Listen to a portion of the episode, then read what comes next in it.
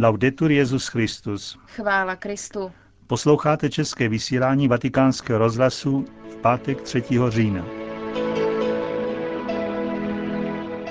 Aktuality z Vatikánu a ze světa a po nich pravidelná promluva otce kardinála Tomáše Špidlíka. Na to se můžete těšit v našem dnešním vysílání. Vatikán. Benedikt XVI. přijal členy administrativní rady Kolumbových rytířů, kteří se s rodinami vydali do Říma na pouť u příležitosti roku svatého Pavla. Papež ve svém pozdravu hovořil o všeobecném povolání ke svatosti a připomněl, že odtud vzešla také myšlenka k založení tohoto novodobého rytířského řádu. Poděkoval za charitativní práci řádu a konkrétní solidaritu s Petrovým nástupcem a jeho službou univerzální církvy, zejména prostřednictvím fondu Vicarius Christi, který Kolumbovi rytíři dávají papeži k dispozici pro potřeby církve na celém světě. Drazí přátelé, kež v duchu vašeho zakladatele, cíhodného Michaela McGivneyho, mohou Kolumbovi rytíři objevovat stále nové cesty, jak sloužit jako kvas Evangelia ve světě a síla jež vede k obnově svatosti a apoštolské horlivosti v církvi. Řekl Benedikt XVI. členům administrativní rady Kolumbových rytířů. Ostřihom. Rada Evropských biskupských konferencí má nového generálního sekretáře. Stal se jim portugalský teolog otec Duarte da Cunha. Narodil se v roce 1968, v 25 letech přijal kněžské svěcení. V roce 1998 získal v Římě na Gregoriánské univerzitě doktorát z teologie. Vyučoval v Portugalsku a ve východním Timoru. Přednášel sociální nauku církve, ekleziologii, fundamentální teologii, eschatologii a mariologii. V roce 1998 založil soukromé združení Ponto de Apoyo a Vida, jehož cílem je pomáhat a doprovázet těhotné ženy v obtížné situaci. Pater Duarte da Cunha nahradil ve funkci monsignora Alda Giordaniho, který se stal stálým pozorovatelem svatého stolce v Radě Evropy ve Štrasburku. Monsignor Giordani působil v Radě Evropských biskupských konferencí 13 let. Evropští biskupové na zasedání v maďarském Ostřihomu také apelovali na ukončení násilí namířeného proti křesťanům v Indii. Žádáme vlády a evropské instituce, aby zasáhli proti tomuto násilí, které má podle našich informací od 23. srpna do dnešního dne na svědomí 60 mrtvých, tisíce zraněných a desetitisíce lidí na útěku. Podobně znepokojení jsou evropští biskupové také, co se týká situace křesťanů v Iráku. Moskva. Nejvyšší soud Ruské federace přijal rozhodnutí o rehabilitaci posledního ruského cara Mikuláše II. a jeho rodiny, které v roce 1918 zavraždili bolševici. Vyhověl tak žádosti advokátů rodiny Romanovců na obnovení rehabilitace v roce 2007. Nejvyšší soud v roce 2007 potvrdil usnesení generální prokuratury Ruské federace, podle něhož se na cara Mikuláše II., jeho ženu a pět dětí, zastřelených v roce 1918, rehabilitace nevztahuje. Jako zdůvodnění generální prokurátor tehdy uvedl, že členové carské rodiny nebyli uvězněni z politických důvodů a že rozhodnutí o exekuci nevynesl žádný soud. Proti carské rodině nebylo nikdy vedeno soudní řízení. Toto vysvětlení vyvrátili advokáti rodiny Romanovců, kteří doložili, že carská rodina byla postřílena na základě ortelu Uralského soudu, potvrzeného nejvyšší revoluční vládou. Potěšení z aktu rehabilitace vyjádřil mimo jiné patriarcha Alexej II. Ruská pravoslavná církve totiž považuje cara Mikuláše II. a členy jeho rodiny za novodobé mučedníky. Některé ruské intelektuální kruhy vyjádřili naději, že rehabilitační akt carské rodiny bude začátkem nového pohledu na dobu totality.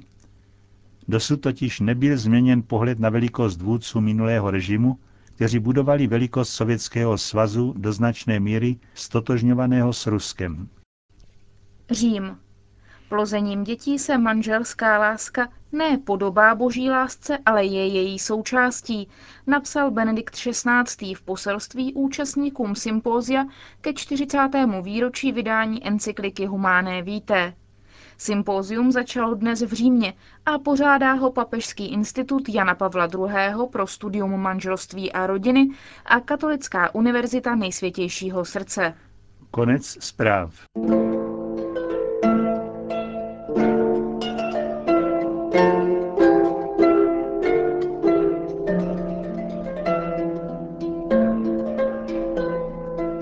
Almužna. Pravidelná promluva otce kardinála Tomáše Špidlíka.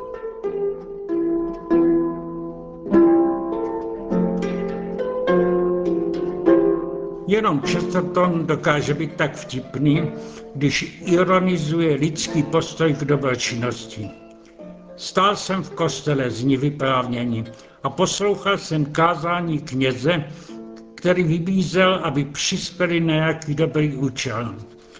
Mluvil s takovým nadšením, že jsem se hned rozhodl, dám na to 50 penízků. Kněz kázal dál. Zdalo se mě to dlouhé. Po deseti minutách jsem si pomyslel, že stačí 25. A když kázání pokračovali, po dalších deseti minutách jsem si pomyslel, že mohou přispět jiní, zámožnější, a ne zrovna já. A když pak za chvíli kázání skončilo a přišli ke mně stáckem, na kterém už jiní něco vložili, vzal jsem si z něho peníz pro svou vlastní kapsu. V kostelích se vždycky vybíral na chudé. Dávat almožnu se považuje za podstatnou křesťanskou činnost. Píše to o tom už svatý Pavel a svatý Jakub. Ale řecké slovo už hodně změnilo svůj význam. Dát někomu almožnu neznamená najít v peněžence nejmenší možný penízek, který poslouží k tomu, abych se zbavil toho, kdo prosí. Řecké elemozine označuje na prvním místě vnitřní postoj, smilovat se, mít milé srdce, pocítit bídu druhého, jako by byla naše vlastní. K Bohu se modlíme Kyrie eleison, pane, smiluj se nad námi. Abychom to odůvodnili, máme si pomyslet, tak jako my se smilováváme nad jinými. Nemusí to být vyjádřeno peněžně, může to být i pomoc v práci, dobré slovo. V první křesťanské literatuře najdeme mnoho homilií, které mluví o almužně jak ji vysvětlují, velmi radikálně. Mění ve světě totiž je nerovně rozdělené. Jsou tu boháči a chudí, přesycení a hladoví. Jak mohl Bůh dopustit, že všecky miluje, že něco takového je? Odpověď svatého Bazila je prostá.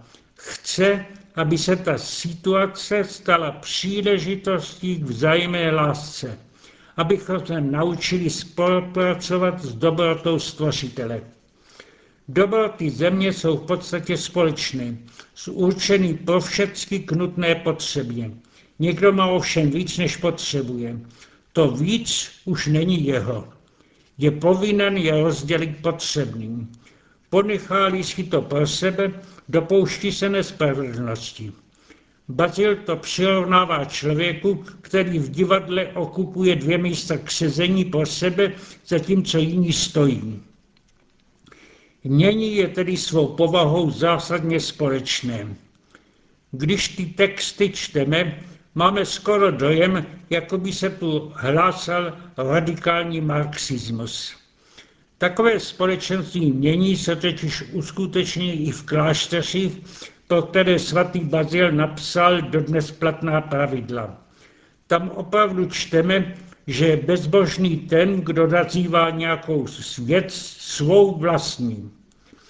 Jak to srovnat s normální morálkou, která vždycky hájila právo na soukromé vlastnictví a odsuzuje každou krádež. Abychom dali správnou odpověď, musíme vejít ze základní pozice. Bazil bezesporu uznává právo na soukromé vlastnictví, ke kterému člověk přišel svou prací a legální cestou. Je to jeho. ale je mu to dáno k tomu, aby to užil k dobrému. A co je v tom případě dobré? Na prvním místě vlastní potřeba osobní, rodinná, i podmínky práce, kterou vykonává. Ostatní je dáno k tomu, aby se stalo prostředkem lásky k bližnímu. Kdyby mu to bylo násilně vyvlastněno, zmaří se původní účel. Násilím se vztahy lásky neuskuteční, naopak se přirostří třídní boj a nenávist. Dobrý příklad k této situaci mají dávat právě mniši řeholní společnosti, které Bazil založil. Jsou tu lidé, kteří se zcela dobrovolně zříkají vlastního majetku. Žijí společně. Společná práce všem jednotlivcům zaučí jejich potřeby. Ale tam, kde skupina lidí pracuje a nemá vlastní rodinu, výdělek práce převyšuje vlastní potřeby. Z toho kláštery pole staletí vydržovali siročince, starobince, školy a jiné kulturní zájmy. Dnešní situace změnila. Starost o tyto ústavy přebírá stát. Je to v pořádku, ale přesto nám neujde jisté srovnání. Na Boloňské univerzitě před časem jeden kandidát předložil doktorskou práci o sociální činnosti klášterů v minulosti z hlediska ekonomického. Byly tam ovšem nedokonalosti, jako jsou i v dnešní administraci státní. Ale to je nevyhnutelné.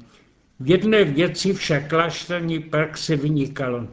Málo výdajů spotřebovalo na administraci dobročinnosti.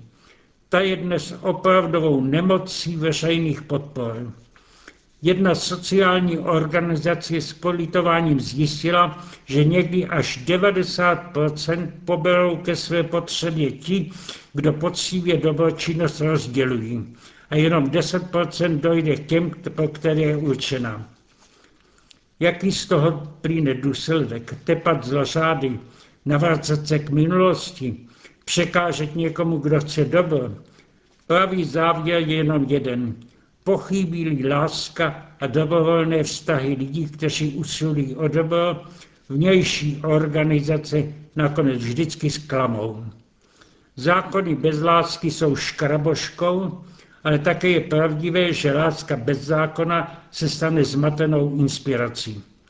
Proto je nutné, aby se soukromé iniciativy a veřejná zpráva navzájem doplňovaly a často docela prolínaly. Slyšíme dnes často větu. Chudým se nesmí dávat almužna, mají na podporu právo. Věta zní dobře, když míme slovem almužna tu trošku nadlaň. Znamená-li naopak to, co je její původní význam, cítit s ostatními jako sám se sebou, pak je to nejzákladnější princip všech lidských práv a konstituční zákon Kristova království, jak čteme u svatého Matouše v prorockém textu o definitivním soudu nad lidskými dějinami. Tehdy řekne král těm po pravici, pojďte požehnání mého otce, ujměte se království, které vám připravil od založení světa, neboť jsem hladověl a dali jste mi jíst, žínil jsem mi a dali jste mi pít, byl jsem na cestách a ujeli jste se mne. Byl jsem nahý a oblekli jste mne. Byl jsem nemocen a navštívili jste mne. Byl jsem ve vězení a přišli jste za mnou. Amen, pravím vám, cokoliv jste učinili jednomu z těchto mých nepatrných bratří, mě jste učinili. Řekne Kristus jako své poslední slovo.